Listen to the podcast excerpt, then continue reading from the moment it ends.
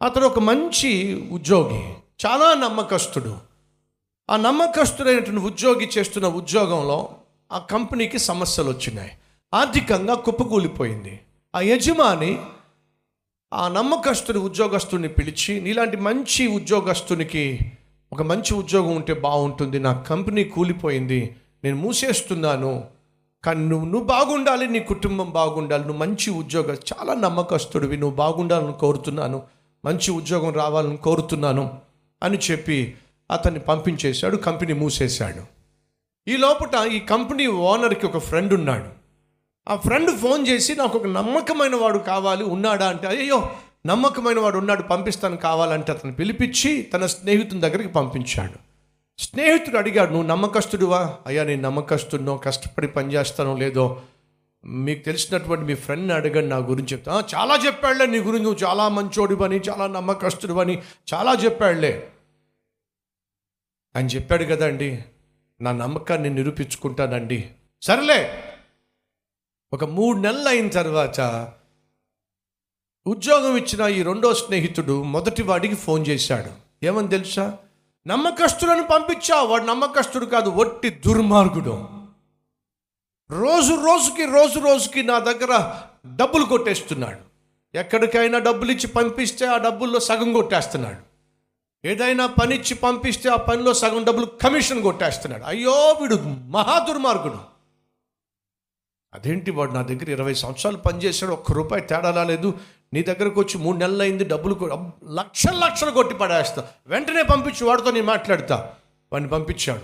ఏమయ్యా ఇరవై సంవత్సరాలు నమ్మకస్తుడు నువ్వు. ఒక్క రూపాయి తేడా రాలేదు. అక్కడికి వెళ్ళి నువ్వు డబ్బులు కొట్టేస్తున్నావు. నిజమేనా? నిజమేనయ్యా. ఏమిటి? నిజమా? నిజమయ్యా. నిజంగానే కమిషన్ తీసుకుంటున్నావా? తీసుకుంటున్నానయ్యా. డబ్బులు కొట్టేస్తున్నావా? కొట్టేస్తున్నానయ్యా. ఏమిటి నువ్వు మాట్లాడుతుంది? అవునయ్యా నిజమేనయ్యా. పాపిష్టి పనులు చేస్తున్నానయ్యా. ఎందుకు చేస్తున్నావు? నేను చేయాలని చేయట్లేదయ్యా. మరి నువ్వు చేయాలని చేయకపోతే ఎవరి కోసం చేస్తున్నావు? ఎందుకోసం చేస్తున్నావు? మీ స్నేహితుని కోసం చేస్తున్నానయ్యా. వాటి కోసం నువ్వు దుర్మార్గం పనులు చేయటం ఏంటి? అవునయ్యా. అసలు కాస్త వివరంగా చెప్తా చెప్తానయ్యా. ఇరవై సంవత్సరాలు మీ దగ్గర నేను పనిచేస్తున్నప్పుడు ఒక్కసారి కూడా మీరు మీకు నా మీద అనుమానం రాలేదయ్యా. ఎందుకో తెలుసా? అంతగా నన్ను నమ్మారయ్యా. మీరు నన్ను అంతగా నమ్ముతున్నప్పుడు ఏ రోజు కూడా మీకు ద్రోహం చేయాలి. అనే ఆలోచన కూడా నాకు రాలేదయ్యా. నన్ను ఇంతగా నమ్మేటటువంటి యజమానికి నేను ద్రోహం చేయకూడదు. మీ నమ్మకత్వము నా చేత తప్పు చేయకుండా చేసిందయ్యా. నువ్వు స్నేహితుడిని పంపించారే. అతను ఏం చేసేవాడో తెలుసా? లక్ష రూపాయలు చేతులు పెట్టి పలానా వస్తువు కొనుక్కురమ్మనేవాడు. ఎంతో యథార్థంగా వెళ్ళి లక్ష రూపాయలు తీసుకెళ్ళి ఆ వస్తువు తొంభై మూడు వేల రూపాయలు అయితే కొనుక్కొని ఏడు వేల రూపాయలు తీసుకొచ్చి మీ స్నేహితునికి ఇచ్చేవాడిని. ఏమనేవాడు తెలుసా? ఎంత కొట్టావు కమిషను? ఒక్క రూపాయి నేను తీసుకో. ఊరుకో! లక్ష రూపాయలు నీ చేతిలో పెడితే వస్తువు కొనుక్కురమ్మంటే ఒక్క రూపాయి కూడా నువ్వు తీసుకోకుండా ఎలా ఉంటావు? చెప్పు! టెన్ పర్సెంట్ కమిషన్ కొట్టావా? ట్వంటీ పర్సెంట్ నేను అలాంటి వాడిని కాదు. అబ్బో నువ్వు చెప్పొచ్చావులే. ఎంతో కొంత కొట్టావు ఎంత కొట్టావో చెప్పు. ఒక్క రూపాయి కూడా నేను తీసుకోలేదయ్యా. ప్రతిరోజు నాకు ఒక పని ఇవ్వడం. ఇచ్చిన తర్వాత ఇదే ప్రశ్న ఎంత కమిషన్ కొట్టావు? ఎంత కమిషన్ కొట్టావు? అతను ఎప్పుడు నన్ను నమ్మలేదయ్యా. ఎలాగూ నన్ను చూసి అనుమానిస్తున్నాడు. కమిషన్ కొట్టేవాడిని దొంగోడిని అని అంటున్నాడు. ఇంకా అలా అని అని అని. నేను దొంగోడిగా మారేంత వరకు ఆయన నిద్రపోలేదయ్యా. నేను కమిషన్ కొట్టేంత వరకు ఆయన నిద్రపోలేదయ్యా. నేను దొంగోడిని కాదు కమిషన్ కొట్టిన వాడిని కాదయ్యా. మీ స్నేహితుడు నన్ను అలా తయారు చేశాడు. అమ్మా సహోదరిలో తయారు చేయకండి. మీ భర్తలను పాపిష్టోళ్ళగా సహోదరులో తయారు చేయకండి. మీ భార్యలను పాపిష్టి భార్యలుగా.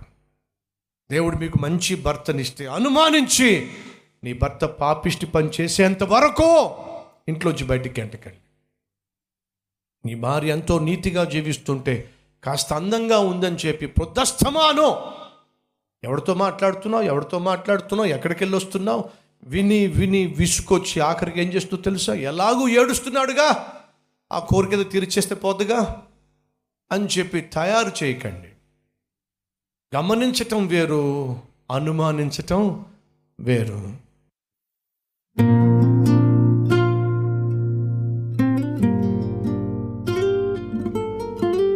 మహాపరిశుద్ధుడు అయిన ప్రేమ కలిగిన తండ్రి బహుసూటిగా బహుస్పష్టంగా మాతో మాట్లాడావు. గమనించాలే తప్ప అనుమానించకూడదు. ఈ సత్యము మా హృదయాల్లో విత్తినావు స్తోత్రాలు. అనుమానించే భర్తలను భార్యలు మార్చండి. నా భార్య నన్ను ఎంతో నమ్ముతుంది. అలాంటి భార్యను మోసం చేయడం ధర్మం కాదు. అనే విధంగా నా భర్త నన్ను ఎంతో నమ్ముతున్నాడు. ఆ నమ్మకాన్ని వమ్ము చేయడం ధర్మం కాదు అనే విధంగా. నా తల్లి నా తండ్రి నన్ను ఎంతో నమ్ముతున్నారు. అంత మంచి తల్లిని తండ్రిని మోసం చేయడం ధర్మం కాదు.